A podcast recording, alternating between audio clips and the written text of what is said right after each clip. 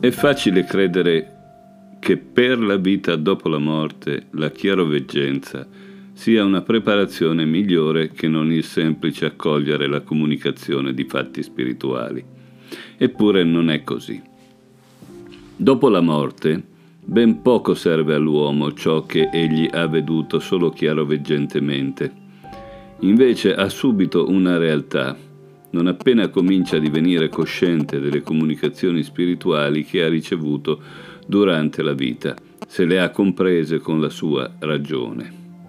Dopo la morte ha valore appunto quel che si è compreso durante la vita che sia stato visto chiaroveggentemente o no. Anche il più profondo iniziato, capace di vedere tutto il mondo spirituale per mezzo della sua chiaroveggenza, non aumenta con ciò il suo valore dopo la morte, se non è mai stato in grado di esprimere quei fatti in concetti umani.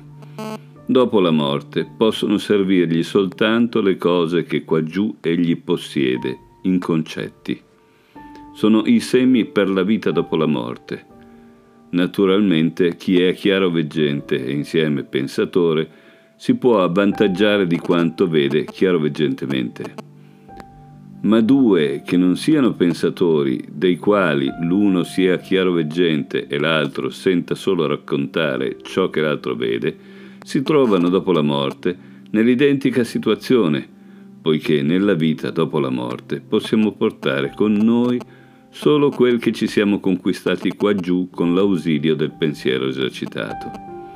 È quest'ultimo che la germoglia come un seme, non già quel che troviamo nelle sfere in cui, dopo la morte, entriamo quanto riceviamo dai mondi superiori non ci viene regalato gratuitamente affinché ci divenga più comoda la via per abbandonare il piano fisico, ma ci viene dato perché lo convertiamo in moneta di questa terra.